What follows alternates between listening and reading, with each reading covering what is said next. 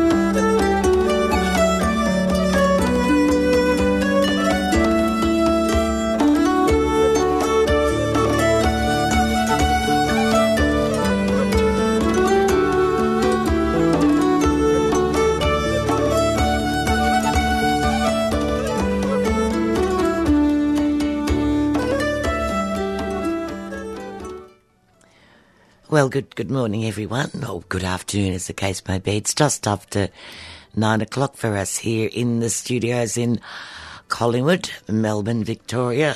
Remember when you were a kid and you said the galaxy, the universe? Yes, well, all, all of that. But it's time for Left After Breakfast. Here on 3CR, your only radio left. Susanna with you again, joined by my co-host, Glenn, our resident historian. Yep, it's the co-host and co-help. G'day from Glenn. Hello, listeners. Once again, we're back here at 3CR, your only community radio. Your only radio left, actually. Yes, left. That's us. That's us.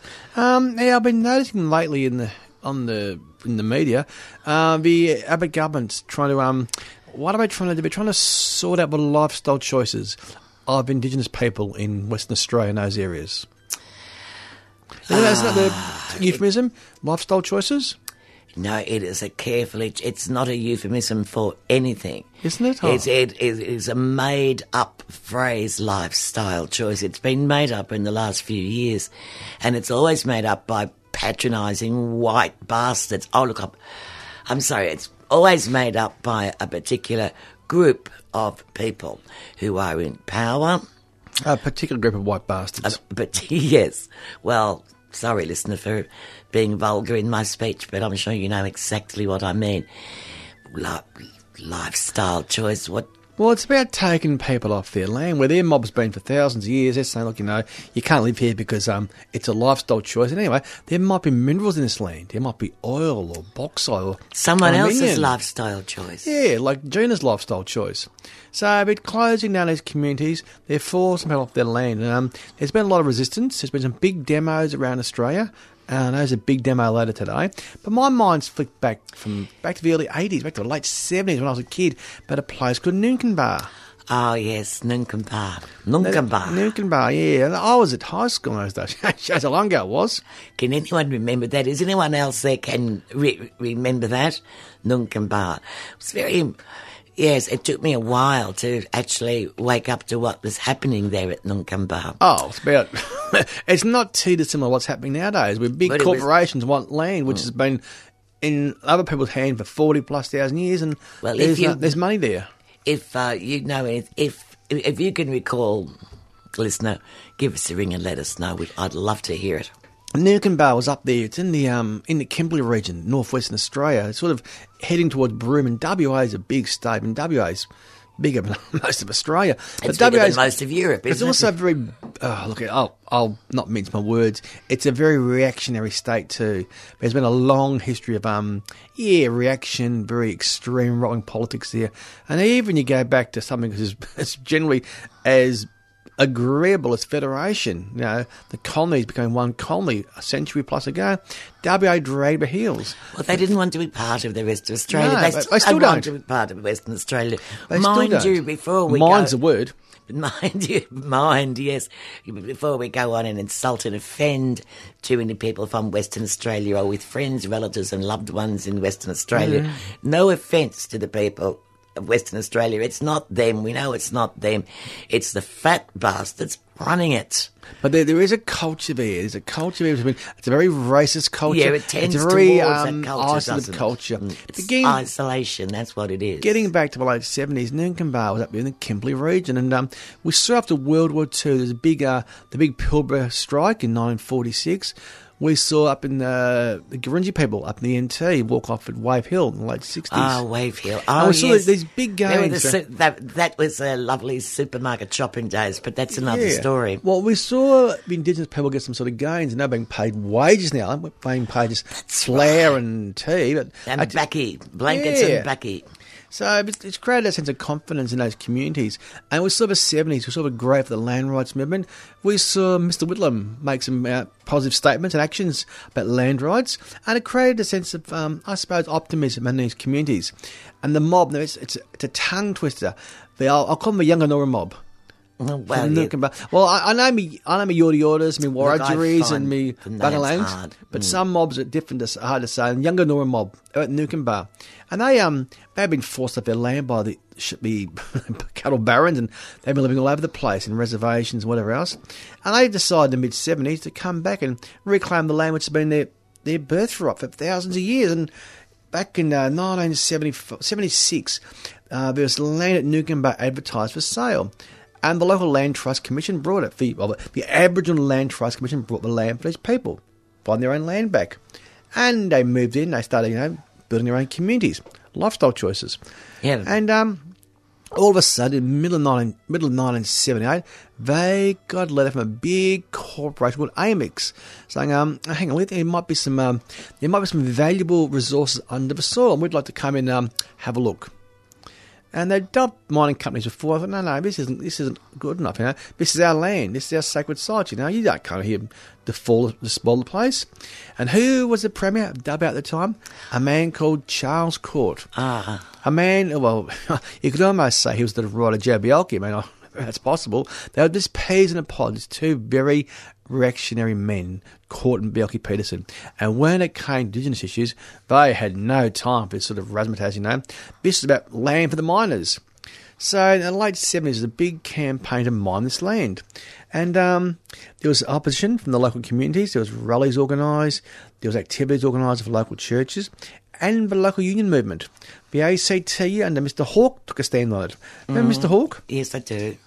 Now, his son, Stephen Hawke, was an advisor to these people. He was working on the reservations up there.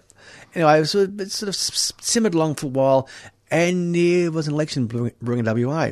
So Mr. Court backed off for a while. Thought, okay, let's let's settle the ground. You know, let's let's go very quiet. Let's not rock the boat to upset the uh, the Southerners. And after the election, Mr. Court said, no, no, we need to mine very soon. We need this land. Let us in. And they said, no, this is our land. We're not going to give you our land. And uh, they sought support. There was big rallies in Perth and in Broome. And uh, the ACTU took a stand also. And Western Australian unions, they said, no, we'll black ban this site. It can't go ahead, you know. And there was lots of argy-bargy, was court cases, there was injunctions. But eventually Mr. Court decided he'd, um, he'd up the ante. So in what month was it? Was it in 1980? It was back in, was it March? Here we go, Glenn. In April 1980. So, July, August. I'll lose my months. So I'm getting, well, when you get old, Susan, you In lose April, things. in April 1980. But I moved from April to August. And it wasn't a word, it was August. Mr. Court decided, okay, there's an ACT ban on the site. What can we do? Okay, we're going to organise a, a convoy of trucks, which will be owner drivers and farmers, and they're going to drive all of his drilling equipment from Perth up to Noonkanbah. Six days driving. We'll give them false number plates, uh, police helicopters, police cars, and we'll drive across. And balaclavas. No, they just had false number plates, cars, helicopters, and you know, as you, as you did. I just assumed, I thought once again, someone are making money out of making balaclavas. But go on. Well, they moved up this mine equipment all the way along the WA coast, and there was demos all the way. There were stoppages. Union officials, workers, clergy protested. So what did Mr. Court do? He arrested him and jailed him. And I remember as a kid at high school thinking, okay, well, was it jailed? Like Laurie Carmichael was jailed, and he was talking, you know, big strikes all over Australia if Carmichael was jailed. Well, he was jailed. Yes. and it wasn't a big strikes. The days of big strikes went of Clarrie O'Shea, but um, Yeah. There was Jarling's union officials from a range of unions, the Metals, the TWU, and even the AWU, Australia's weakest union, Australia's worst union, took action on the drilling campaign. And as they got closer and closer to Noonkanbah, the local community took further action. They blocked the bridges. They used their own vehicles to block the bridges, saying it's our land, you can't come in here. Well, eventually the police has bulldozed through the local communities. They arrested not just the union officials, the locals, they arrested the priests also. And they finally got onto the soil. And they needed a drilling crew. And the uh, the workers met, and they were all AWU members. I said, no, no, it's a black band. We can't drill. You can't, we can't. Hang on, this isn't good enough. Mr. Court, Mr. Court's ministers, the heads of AMAX met the, the drilling crew. They said, no, we're not going to drill. So what did they do? How can we sneakily get away around it? A bit of a standoff. And there's a rodeo nearby. Hang on, just mm-hmm. hang on. So we've got as far as this. Let, let me just run this through Yep. my head again. Yep. Okay, so there's big mining companies. They want to come in and get Amax. Amax. They want to get this land. Yep. And they've said- they've been told no. Okay. Correct. So, but course, the right wing premier at that Yep. time, extreme right wing premier Yep. at that time, had this idea of having like a convoy of trucks of Correct. owner drivers with false number plates, or trucks with false number Correct. plates, taking all bits of the drilling equipment up to the land, and all along the way there they were stopped or Yep. tried to be stopped, blockaded by various groups from the community. Yep. But they got all the way to the land. And after bulldozing through these barricades Yep. built of people's own cards, they got in there. They're to be told by the drilling crew that they weren't going to drill. Correct. We're we've members of the union. We're Yep. not going to drill. So, okay, so what happened then? What did they do? Look, I can't really remember. Well, I the- should. The drilling contractor was from CSR. They had the, they had the lease. So what did Mr. Court do? He got legal advice to set up a um, a two dollar shelf company and transfer the contract from CSR to the shelf company. Oh, yes. And also, now divide and conquer is a great trick. They managed to win over a, a respected older, a fellow called Ken Colbung, the chief of the Aboriginal Land Trust. He said, "Oh, look, you know, oh, there's money for our people. Let, yeah, bugger it. Let them come in mine." And they said, "No, you might be head of a land trust, but it's our land." Yeah. So it was divide and conquer amongst the community.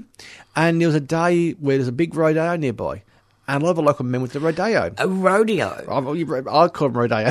Well, rodeo. Rodeo, that- that's what I was trying to work mm. out what it was. It's a rodeo. So I was brought up on the Mickey Mouse Club, and that was during the talent ro- rodeo. I used to drive one. It was a rodeo. because it's the Spanish rodeo, isn't Yeah. it? Ameri- it's Americanism. Americanism. Well, No, I it's drove a rodeo, but sorry, mm. there was a nearby rodeo Yep. or rodeo At Fitzroy Crossing. at Fitzroy Crossing. Yep.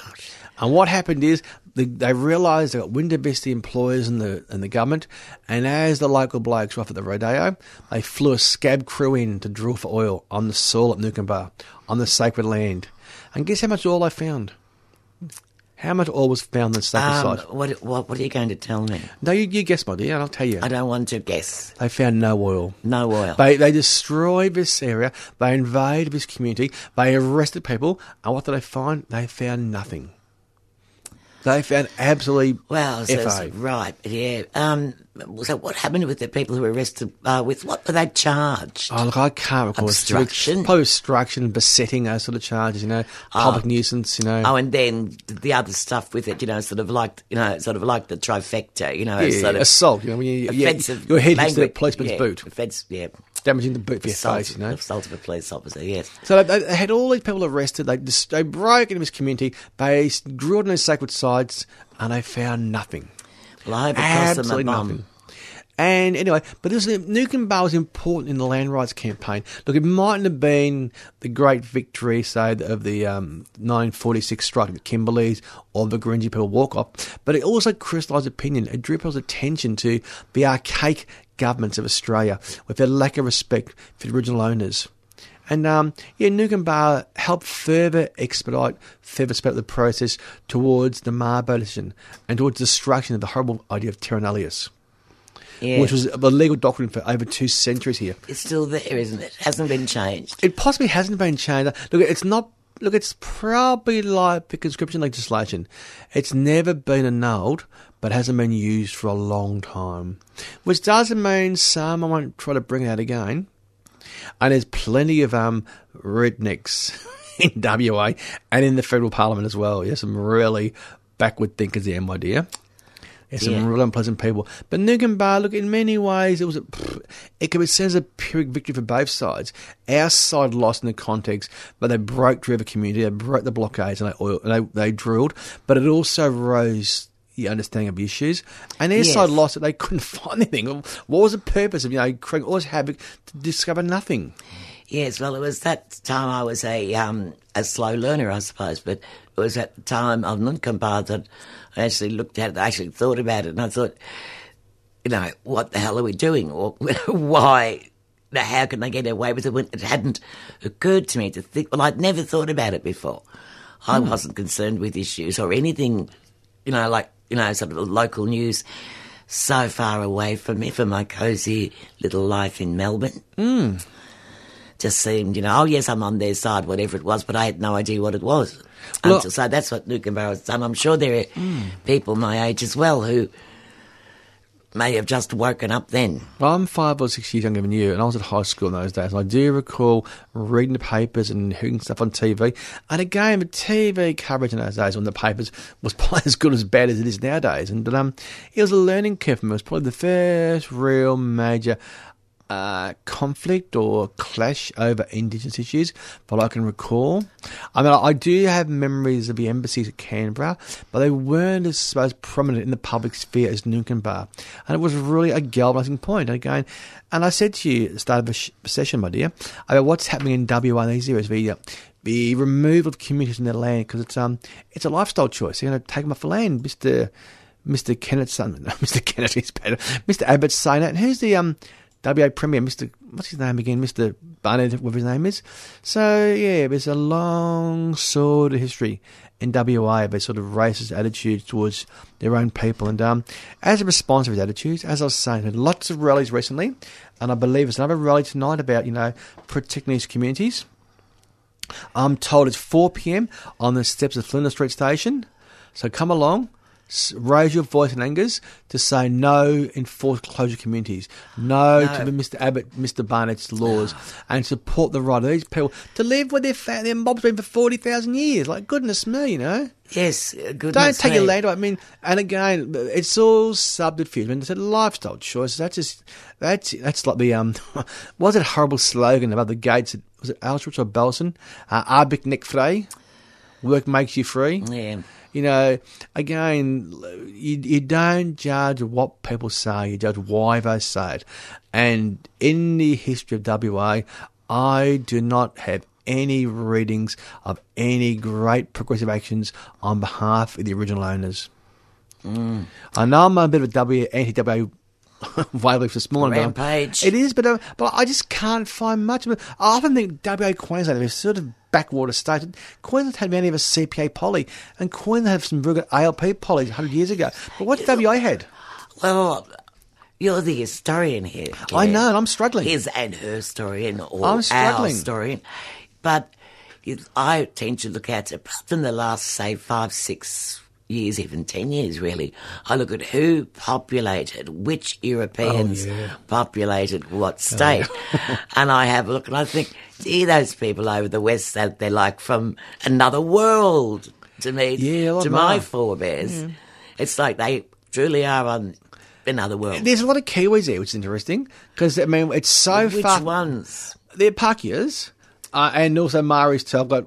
I mean, my Marion has family over there, so there's mixed. There's different groups of Kiwis. Do you think of the people who, uh, you know, those Europeans who settle New Zealand, you'll find a lot of doer people from the border marches along there, the top um, of England and Scotland. Well, as well as the, the Kiwis in in WA and Perth, there's a lot of Yarpies Yappies. and a lot of British too. Yappies. Yarpies are your white South Africans.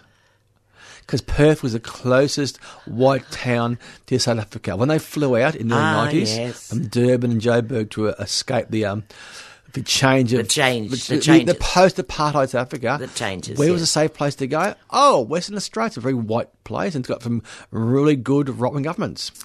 and they and we could get a job there, most possible. But quite a lot of them came over, but earlier even than them.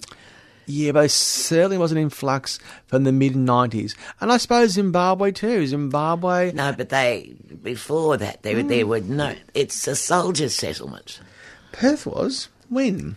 Well, There's a lot was- of soldiers. as. European was that a population that got there? It was mainly it was all it was a soldiers' town. It well, in the 1860s, here it was the last penal station in Australia It was at Fremantle, and we have a Catalpa story Um, because they closed the penal stations in New South Wales, Port Phillip, and Van Diemen's Land by the 1850s. Moreton Bay was closed to, I'm pretty sure, it was earlier. God, you'd be in bad luck ending up up up, up in the clink in Western Australia, wouldn't you? Or where was the play? The, the I'd rather and the be down here. Oh yeah, but you, that'd be. But they escaped. Your your bad luck to get there the day after they escaped. I'm not sure when they closed the penal colony in in Fremantle. Look, we've been to Perth a few times for obvious reasons, and um, there's some nice spots in Perth. I mean, Some lovely spots in Perth. But I, I, the the attitude of the rulers of Western Australia is never been that's back, has never been the most uh, endearing to many Australians. And as I said, they do see themselves as quite a different part of the world to the rest of Australia. Yes, another world. They are. They're just um, different. But anyway, Noonkanbah. We need to think about Noonkanbah and what's happening down in these communities. So do yourselves a favour. Pop down the Sabo on the steps of the street at 4 p.m. to say no to enforced closure of these communities. So four o'clock under the clocks. That's the one. That we can still keep saying under the clocks. That Me too, under the clocks. Like a weddings, parties, anything song. Uh yes, it was. Weddings were some of that, yeah. Yes, it was. But so it was too. You you thought of that well before I could ever remember. Well. Mick, I, you see Mick Thomas occasionally. I saw Mick Thomas in the Chica a while ago. He gets around, and Mick has the license at the Yarra Falls Hotel in uh, in Johnson Street. Where the hell's the Yarra Fall? Well, I, I always call it, uh, it's the Yarra. It was called the Falls when I was young. It's it's the Yarra. It's in, Where's the Yarra? it's the one across from Big Park. It's in Johnson Street. In Johnson I think you might have had a birthday here one year, my dear. Oh well, I, I oh it doesn't matter. I, I'm sure I know which one it is. It was look. I, Oh, yes, I think I've been there and I. twice in my life, and it's, the name has been interchangeable in, in people's conversation. It's the Yarra or it's the Falls. That was when I did have a celeb, a bit of a birthday afternoon, a little you know tea and cakes and a Why beer not? or two, Scones and cream. um, with Lisa, of course. Yep. But that was when what's his name from The TWU bloke. Yeah. Yes, I I was there. It's, So the Transport Workers Union, I yes, do and recall he'd, picked- he'd got this little pub, and we oh, went God. there sort of like to support a comrade, as it were. you're talking late nineties. and I can't think of his name, but anyway, The Bagman would know. The Bagman he had Well- links to that organisation, didn't he? oh yes, of course. The. Bagman had links to the TWU, so he he would know how the Yarra Hotel before Mick Thomas and Weddings had the Yarra Hotel.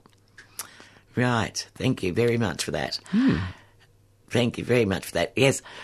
Ah, I just, it's going through my head now, that song. I wish I hadn't even mentioned it. But what you did mention that Hmm. I really wish you hadn't mentioned, Glenn, was once again a chilling reference to a law that is still on our books, and it's called, Besetting. it's, it's called conscription. Oh, it hasn't been revoked. As I said, it was used by Menzies and uh, and uh, who followed Menzies? Um, Harold Holt. It was used by John Gorton and it was used by Billy McMahon. And Whitlam came in, but to my knowledge, the laws, the National Service Act, and related legislation has never been repealed. The National Service Act. Yeah, but NSA was brought in, I think it was 64, which is based on a series of legislation, but um, NSA, to my comprehension, has never been repealed. And as we know, in World War One, twice, not just once, but twice the government of uh, Billy Hughes sought to bring in conscription for overseas service. And what did Australians say? They said no. Both times. Twice, no. Very clearly.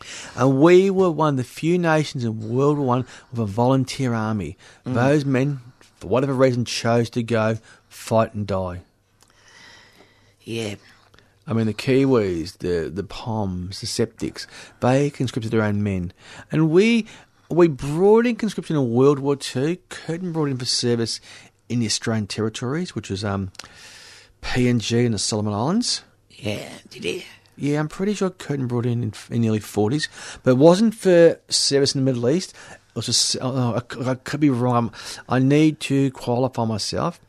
But the three occurrences where conscription has raised its head were World War One, the Vietnam War, and World War Two might have been used for local activities. It wasn't used in Korea, that's for sure. Yeah, I need to do some homework on conscription in World War Two. But on Vietnam, in Vietnam. And it was never appealed, and we know those brave men. And we weren't at war. no. And we That's the point. We were not at war with Vietnam. were we at war with Iraq. I mean, think Yeah, I know, but we weren't. We were Hmm. Never at war with Vietnam. No, And they're using National Wartime, Service yeah. Act's wartime legislation.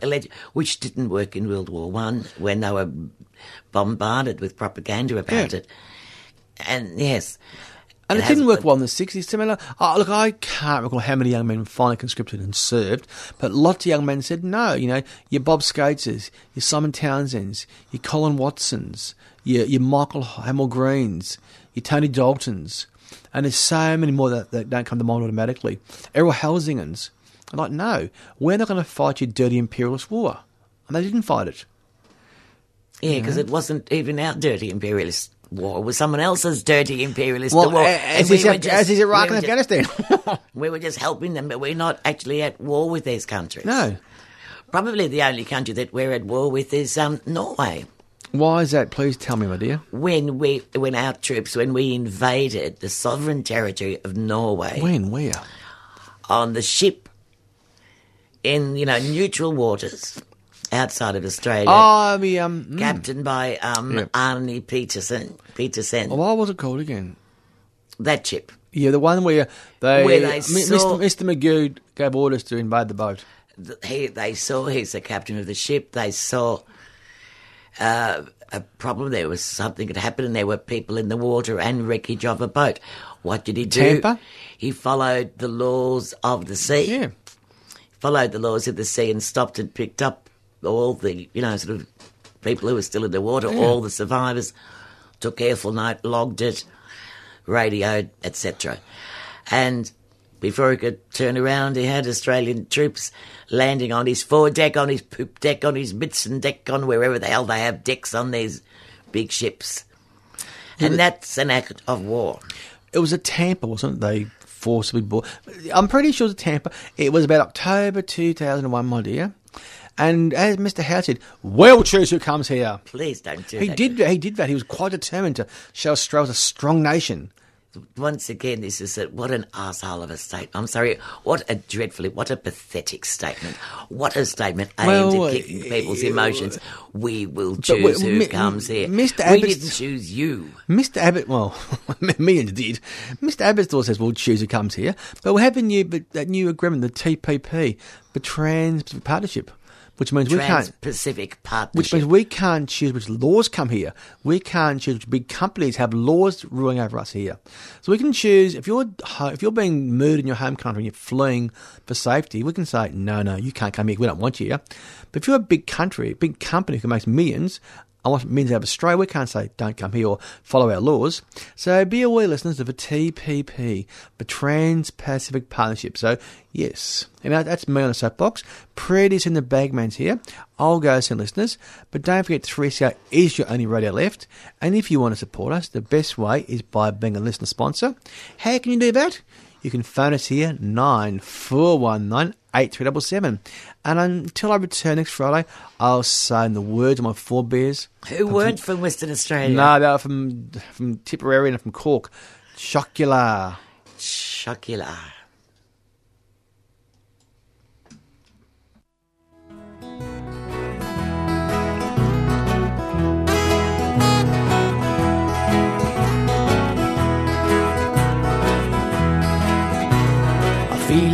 Going back home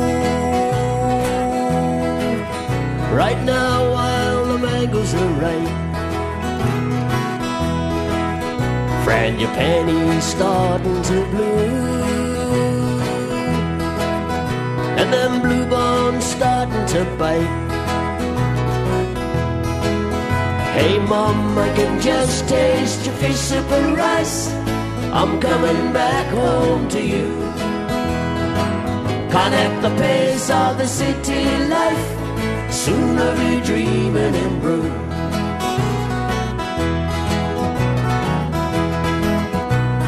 Heading out to Blackberry Tree now. Hey, the dusty mud stuck in our hair. Uncle Harry got he as me up. Honey fell, well, she really don't care. Hey, Mom, I can just taste your fish soup and rice. I'm coming back home to you. Can't the pace of the city life. Soon I'll be dreaming in Broome. Lazy breeze blowing through your mind. Sky blue seas, catch your feet there anytime.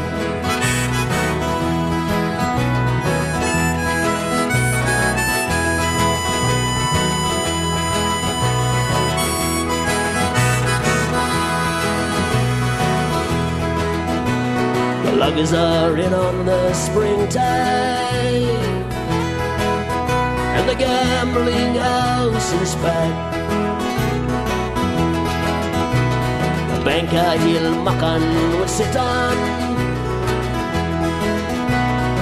Of you we got Buddha in front. And Dad, we're gonna rag a little Johnny tonight. Make Orion sing with the moon. Can't the pace of the city life. Soon I'll be dreaming in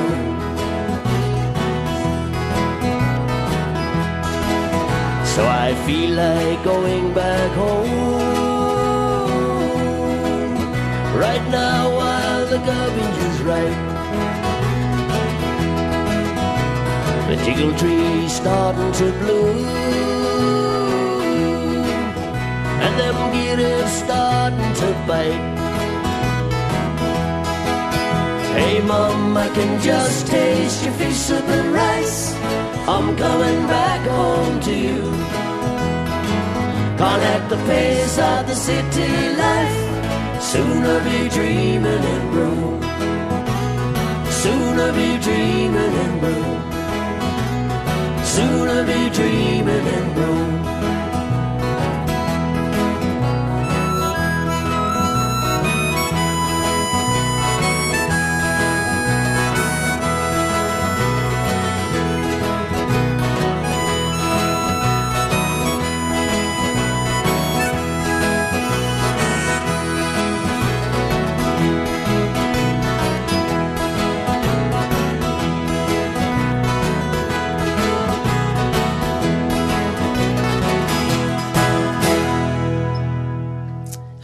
Does sound nice and chirpy. I've never been to Broome. Have you been to Broome, Bag No, never been there, Susan. No intention of going there. No intention of going there. Absolutely not. I could go around Europe uh, for the same price as Ah. a airfare up to Broome.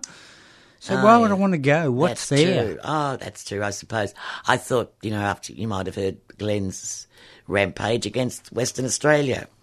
No, I There heard Glenn mention me in dispatches when I was on the motorbike uh, coming down the freeway this morning with the Harley throbbing beneath my legs. I thought of you when I was on the motorbike.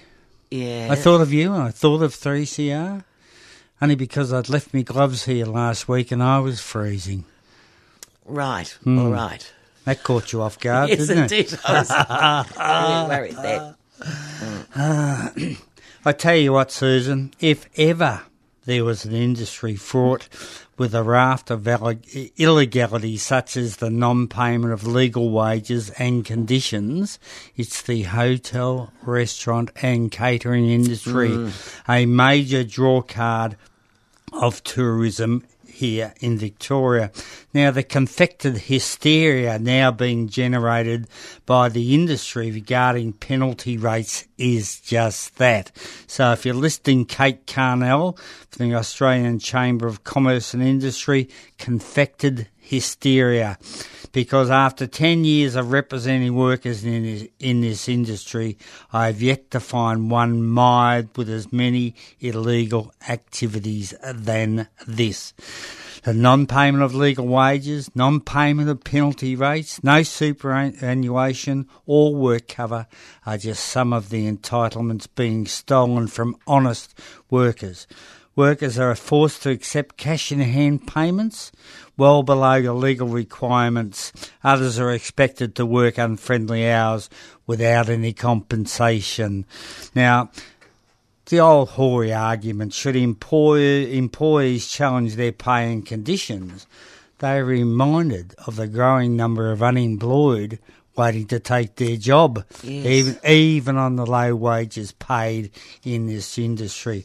Now, if employers are paying cash in hand below the legal rate, then employees, through no fault of their own, are just adding to the black economy. If people want services, you know this as well as I do, Susan. Yeah. You gotta pay your tax. Many young people unaware of their rights and positions as trainees, but are cut off or put off after two or three weeks without any pay at all. Now that's criminal. Unfair dismissals are exceptionally common and without union representation, they'll continue to rise. Some are expected to work on slave wages on 457 visa. And have I got a story for you Oh, oh. coming up, Susan? My advice to Kate Carnell and the rest of the employers now advocating for the removal of penalty rates is make sure you pay them first, Kate, in the first place before advocating for their removal. I tell you what, there's a shocker coming up, Susan. I've got, got to catch me breath. So Oh, yeah, continue to talk while I catch me breath. This has been this is an old old story from the hotel and restaurants, whatever they what are they called again? Hotel Restaurants Union, uh, uh Catering Association, something, whatever. Yeah. yeah, a group of well of hotel owners and sort of restaurant owners, of course, All doing very well, thank you. all, yes, all doing very well indeed. Mm, mm. Very well for themselves because they don't pay bloody proper wages to their staff. And then they complain about, oh, we must cut penalty rates, we can't afford it. Well, they they never paid them in the first place. Exactly. They didn't even pay the proper sort of hourly rate. They didn't pay anything like this. I don't know how they can be taken seriously. It's like me standing up and saying, look, and every tram driver, I'm telling you, as tram drivers, we are not going to stop at amber lights anymore. We will continue. No, I don't care what you say. And all tram drivers, now, we'll, the trams will stop running if we can't drive through red lights. No, oh, I never, I never got the analogy there between um, cooking fish and chips in a pub and drivers going through red lights. Well, what I meant was if the, that's the same thing, isn't it? It means the same thing. Exactly. I'm Susan. just making a sort of a I'm- comparison. I know what you mean. oh, bagman. You're oh. the person that travels around by tram and bus and whatever. Uh, Uh, I'm a great bus- advocate for public I'm the, transport. oh yes, I'm the bus person. Oh yes, I'm right on to that. I just find it incredibly rude. Do you find most well. of your fans on the bus? Yes, People who hear your dulcet tones. That's true. I'm not sure about how true the expression dulcet is, but I thank you for it, bagman. But yes, I have had total strangers come up to me and they'll say, I know you. Or else they just keep talking about, you know, you know when the bagman said last week, you Oh, know, when you oh, said, and I go, oh yes, isn't he a cheeky bugger? I have to put up with it every week. And, and of course I don't know, but they think they know me because they've been listening to me in their kitchen over a cuppa. Yes, that's right. You see, so they feel, and that's what it's like, listener. And if you're in your kitchen having a cuppa, good on you. Or I'm in my, I'm not in my kitchen, but I'm having a cuppa. Or if you're at the Elderly Citizens Club, as most, most of your listeners would Oh, you're be, a Susan. charmer. Anyway, criminal behaviour.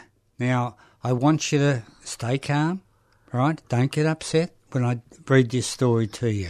I'll, I'll uh, put my cup of Put your cup of tea down. Herbal infusion down. Have you had a smoke yet? No, I don't a smoke. drink of alcohol? No, I don't drink. Are you engaging in sex?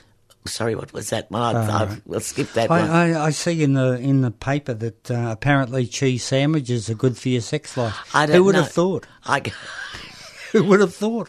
A melted cheese sandwich is good for your sex life. Really, so there'll, so there'll be there'll be an upsurge in the sales of you know sort of bruschettas and stuff, and and even pizza. there you go. There's a toasted, toasted cheese sandwich. What's the difference between a toasted cheese sandwich and a pizza? It's the I had a pizza. thing. I had a pizza yesterday as a, in a fam- famous restaurant in uh, Logan Street. You used to get the um, window shot out, so so you never took a front seat near the window. Always got a back seat. Anyway, that's another story for another time. And But- took But you've got something even more criminal, criminal. absolutely. The federal Criminal. criminal, cri- cri- uh, whatever. The Federal Circuit Court has ordered a restaurant and its owner to pay $186,000 in wages withheld from a man who was trafficked from India under a sham 457 visa uh, arrangement and held in forced labour. Now, listen, Kate, listen. Uh, take your earmuffs off. Working 12 hours a day, seven days a week for 16 months. Now, apparently the judge found that Mr. Uh, Mr. Trivedi had trafficked Mr. Ram from rural India to work at Mr. Trivedi's. I'm not going to tell you the name of Trafficked. restaurant. Mr. Ram was functionally illiterate, spoke virtually no English, and had no contacts in the Australian community. Mr. Ram was held as a slave. He lived, ate, worked, and slept in the re- in the restaurant kitchen. Wonder if he shat there also. With only one day off in 16 months, he was not paid. When the restaurant was visited by the Department of Immigration, it was fobbed off with lies and fabricated com- uh, documents. All locked in a cupboard. That's right. Mr. Ram told officials exactly what Mr. Trivedi had instructed him to, to say. The court found this to be unsurprising. Mr. Ram spoke no English, um, was alone in the country, and was under a trafficking debt and was afraid. Well, he was probably shaking like a dog shitting razor blades, thinking that he was about to uh, go back to India. Anyway- Under a trafficking debt. under well, what what happens is that they recruit you from a place uh, like rural India. Yeah. They pay your ticket. Yeah. And you pay your accommodation, even though you're living in the kitchen of this uh, this uh, Yeah. pigsty.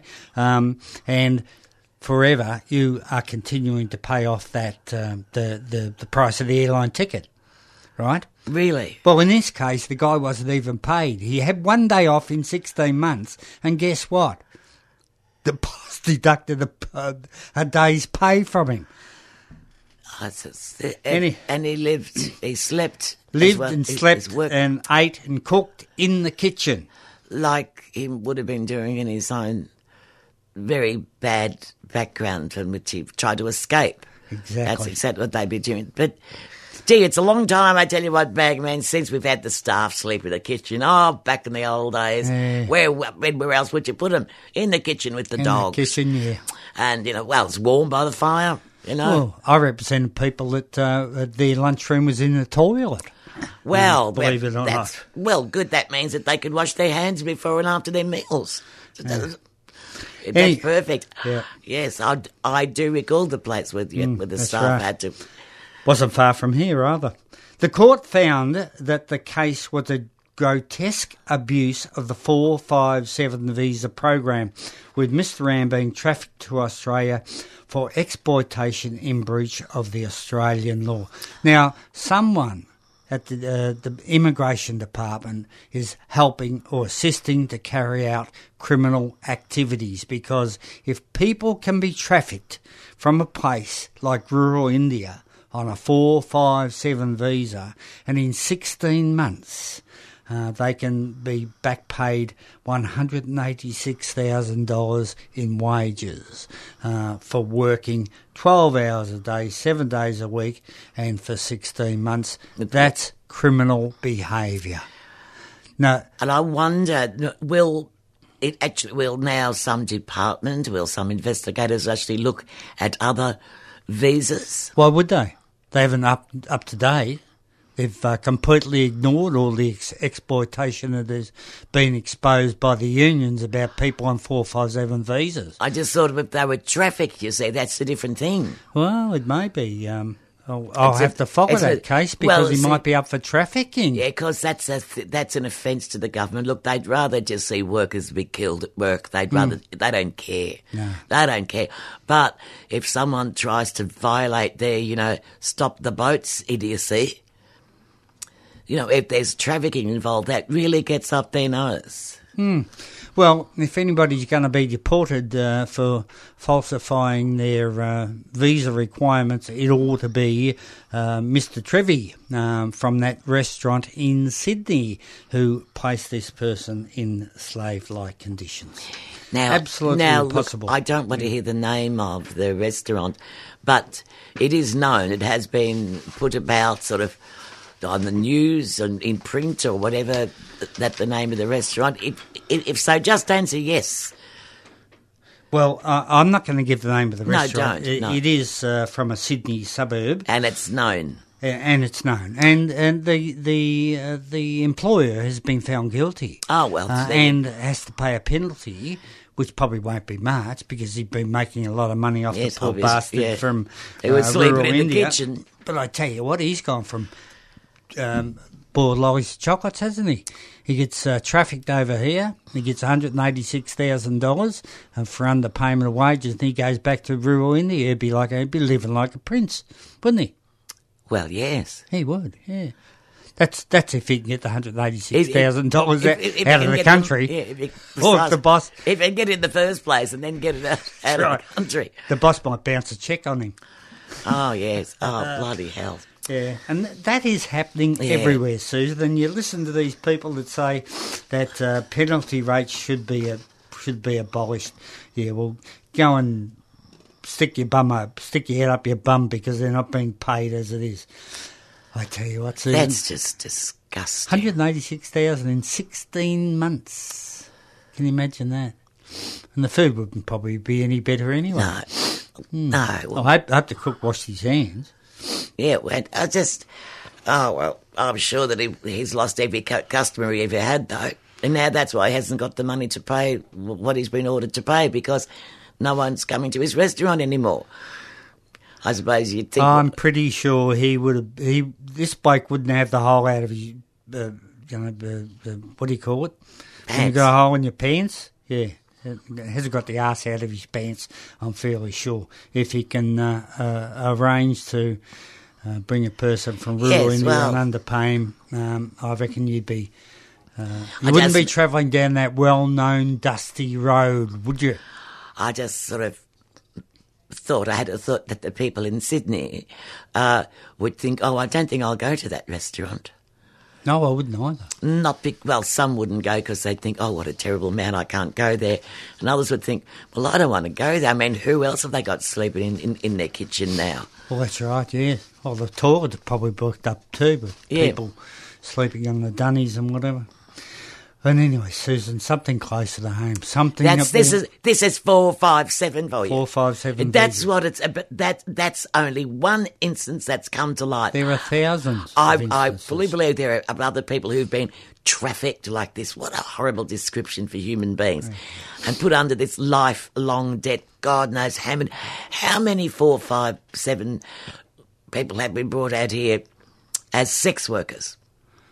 Well, they've been trafficked also, yes, and uh, But they're under, yes, they've been trafficked out and under four, five, seven visas. yeah. Oh, I'm I'm sure that there are thousands of them, Susan. There are probably many prosecutions that we could probably find out before the program next week. It's just I'll come up with some figures. appalling, isn't it? It really, really is. Now, this see- is four, five, seven. That's, Yeah. that's, it's disgusting, foul thing anyway. Hmm. That's why. Anyway, guess Yes. who? Guess. They they said he was labour to the bootstraps. Oh, And ah, he- yeah. and he used to have an office up near your joint. Guess who it would be?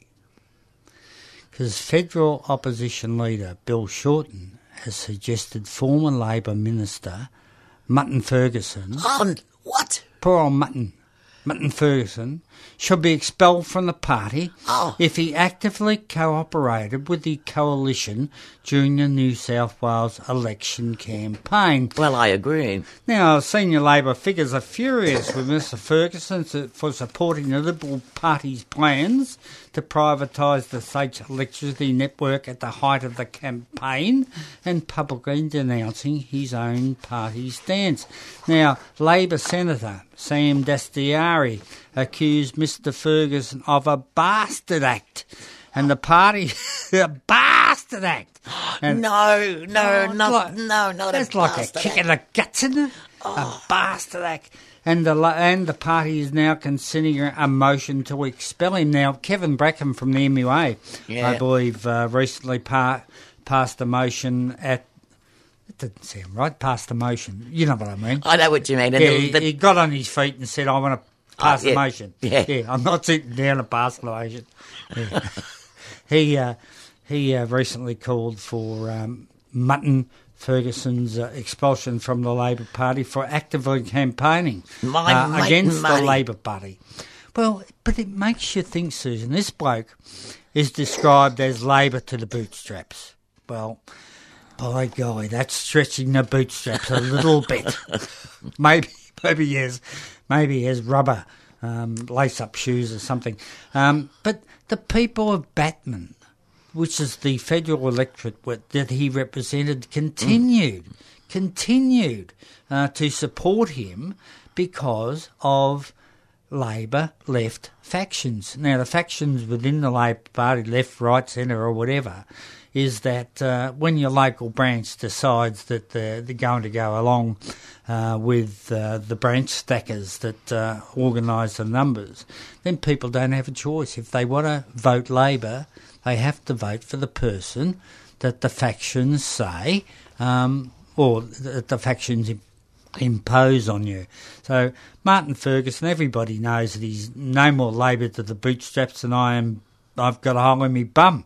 Um, but uh, it's shocking uh, that even the left would describe him as one of theirs. Well, he's in favour of mining, he's in favour of fracking, and he's in favour of everything else that uh, exploits the earth. And he says that he's a member, a proud member of the Australian Labor Party. Well, they're coming after you, mutton. They're coming after you, and they'll get you because you're no more Labor to the bootstraps than um, whoever. Yeah. yes, well, I used to catch my train a bit. He caught a train. Mutton. Yeah. I, I've got a friend. Don't tell too many people. I've got a friend. That You got a friend? I've got a friend. I got all, a all my friend. Mm. all my friends have fit in a sidecar of a motorbike, um, but I've got a friend who thinks or thought that his real name was Mutton, as in sheep. Yes. Mutton Ferguson. I had to tell her that no, it's Martin or Marty Ferguson. Marty. Not Mutton. Our mate Marty. Our mate Marty. Well, long time since you've been a mate of yours and mine, Susan, but uh, And I always, whenever that he, whenever I think of the occasion you know, that Marty Mutton crosses my mind, I always think of Killer. And Killer always referred Killer Kane. Killer Kane. Yeah, good old killer. There's, Yeah. a, there's a great band gone too early. Yes, far too early. Good on you, Killer. So what did Killer used to say about Killer, mutton? Killer al- al- always called Mutton Clarence for Ah. the cross-eyed lion. Clarence the cross-eyed lion. Oh my God! You right there, Bagman? Yeah, no, I just got a, uh, I just got a message from a caller that says if you want to expel Labor from the Labor Party, Mutton Ferguson, make it a double and expel Bob Hawke as well. Good on you, caller. Um, Sorry, sorry. Is Bob Hawke still in the party? oh, well, yes, he would. He? He'd be in the party. He's not in the Parliament. But is he still in the party? Oh, he would have life membership. Don't don't forget that uh, he led the um, the famous strike against the pilots uh, back in the eighties. Yes, yeah, yes, and brought in scab labour from all over the world. And brought in defence forces. That's right. Yeah, Yeah. doesn't happen often. Good old Bob. Yes, and my used drink with first Bob, you know. and my first experience with, with Bob was was with an equal pay case. Yeah. Yeah, he was um, the lawyer. He was bloody good too. Was he? Yeah, He was bloody good. This this was sort of before he appeared um, in politics.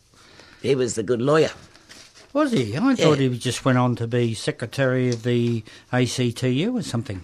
Yeah, but this was prior to it. Prior see. to it. Yeah. Was he a lawyer? Yes, and a damn good one. Ah, I fought the law, and the lawyers won. You know that, don't you? Well, I know now Bagman as does the rest of um, of Melbourne. It said, listen, I just saw I saw something quite Disturbing. disturbing the other day. I didn't realise this, but it's been pointed out to me that there are at least 75 millionaires living in Australia right now, and they pay much, much, much, much less tax than you do. In fact, they don't pay any tax at all. Well, Kerry Packer was the famous one that said uh, if you if you don't minimise your tax as much as possible, you need to have your head red. I always thought that meant having your hair painted red. I don't know. I don't know. You, Having your head red. Someone looking inside of your head. Go Mm. on. But apparently, just the last couple of years, there are 75 Australians, or a little bit over, over. But anyway, 75 of them made more than $1 mi- mi- million dollars that year, and they spent half of it on aggressive tax. You sure you got your figures right? You said uh, 75 of them earned over a million dollars. Only 75. There are, uh, there, I'm only talking about 75 people. All right. Male or female, whatever. Ah, I I'm see. sorry. Sorry, they're not millionaires, they're billionaires. Ah, that's better. there were 75 of them and they don't pay tax. I don't know any millionaires. But the only people I want to know are uh, the billionaires. But they don't pay tax. Don't they? No, and there, there could be a lot more than Who are them they? too. Well, be nice. Well, look, Give us their name. well, look, I'd like their address and, and a handy roof plan. That'd suit me. I tell you what. So no names, They no distress petrol. me. Oh, No, there's uh, you'll read about it on the Get Up Twiggy Forrest would be one. website. Oh, and probably Mount Gina, I'd say. That's right, Mount Gina. Oh no, we got no. You shouldn't be rude to. We pay her that. tax, don't Yeah, we? yes, that's right. because we, and we pay all those welfare payments to her that that she needs, that she needs the the, the, the poor thing. And I must say, I must say, I was also distressed to notice once again a problem I saw with the Greens. When I say they You aren't, don't like they the aren't- Greens, do I say you? they aren't like a party. They're like a bunch of independents. They're like a bunch of anarchists at times, really, because you don't know. I don't who mind you, them. You don't know who you're going to get. You know, well, you know it is. I mean, look what they, the, what the Greens said in Townsville on Wednesday. But they do. Well, they said there was a medical conspiracy to hide the fact that children were dying from vaccinations. Oh, really? Yes. And I thought the Greens was a science-based party, but you see, that's what my problems I've had with them before, and I've Ah. Yeah. said that they don't all speak in the one voice. They They're- they speak in tongues. they speak in tongues. They speak with a forked tongue. a fork tongue. I, I used to wonder what that meant when I was a kid. I used to run around with the fork in my mouth. Luckily, I, I never fell. When you're And- playing cowboys and itchy bums. Yes, that's it. What's uh, the guy on nine fifty eight, Susan? Depending on the clock, Whatever it uh, that you look at uh, in the three CR studio. So, why don't we go out in the same old way? Why not? Dare to struggle. Dare to win. If you don't fight, You lose. good morning from left after breakfast.